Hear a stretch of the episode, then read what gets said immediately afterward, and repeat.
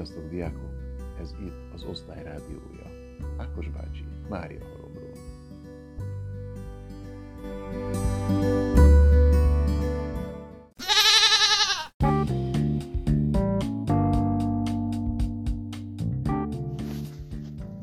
Jó reggelt, szervusztok! Itt Ákos bácsi beszél Mária halomról.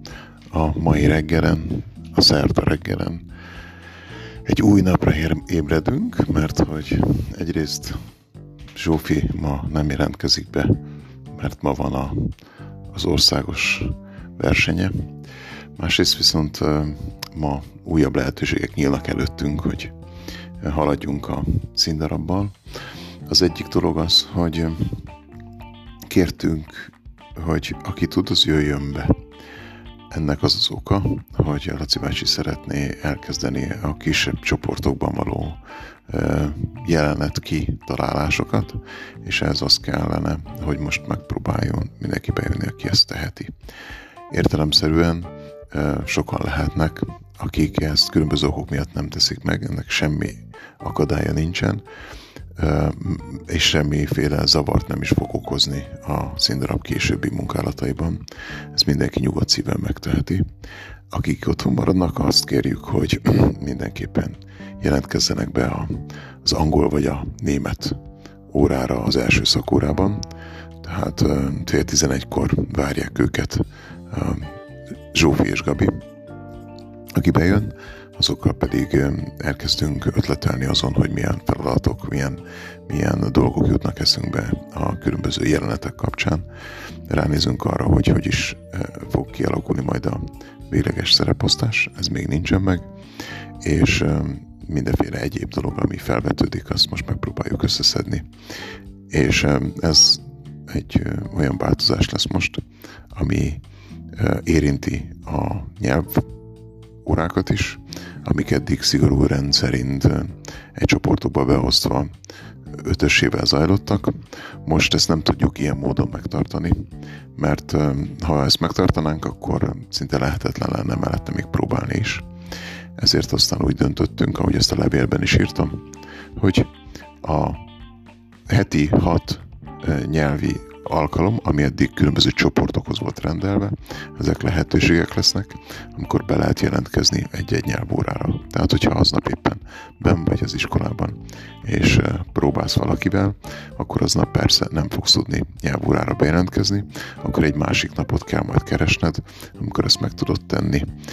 Hogyha valakinek a héten nem sikerül angolra és németre egyszer-egyszer valamikor bejelentkezni, akkor, mert ugye ez két napot jelent, amikor erre van lehetőség, akkor arra kérlek titeket, hogy azt jelezzétek majd a, Gabinak és a Zsófinak, és akkor valamit próbálunk kitalálni.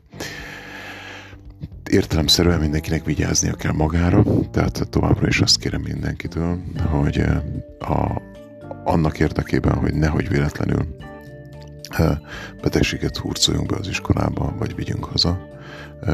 Nagyobb vigyázzatok magatokra a tömegközlekedésnél és bent a, az épületben is, amikor találkoztok egymással. Ez tényleg egy nagyon fontos dolog. Ne forduljon az elő, hogy pont akkor esik ki valaki a munkából, amikor már be lehetne jönni a suliba, úgyhogy ezért kérek mindenkit, hogy erre továbbra is fokozottan vigyázzon. A, a mi az iskolában a gyerekeket kisebb csoportra fogjuk osztani, ami azt jelenti, hogy egy-egy teremben három-négy gyerek lesz, akik egymással fognak próbálni. Természetesen maszk hordás is lehetséges, sőt, sok gyereknél biztos ajánlott is. És a kültéren, hogyha jó az idő, akkor viszont kültéren leszünk nagyon sokat, tehát minimalizálni próbáljuk azokat a helyzeteket, amikor esetleg ez problémát jelenthet. Úgyhogy mindenki azt kérem, hogy vigyázzon magára, és uh, találkozunk bent, illetve találkoztok a nyelvtanáratokkal fél tízkor bent, és fél tizenegykor a nyelvtanárokkal, akik uh, pedig ha valamit még akartam mondani. Ja, hogy a, igen, hogy a kompetenciaméréssel kapcsolatos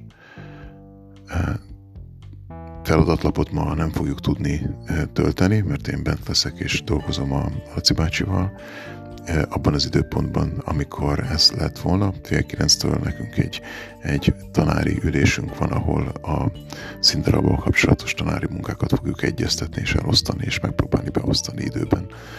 Úgyhogy ma ez nem tud megtörténni, de holnap nagyon sokat fogunk tudni ezzel foglalkozni, mert holnap se nyelvórák, se színdarab próbák nincsenek, úgyhogy holnapra besűrítünk mindenféle egyebet. Jó, vigyázzatok magatokra, találkozunk.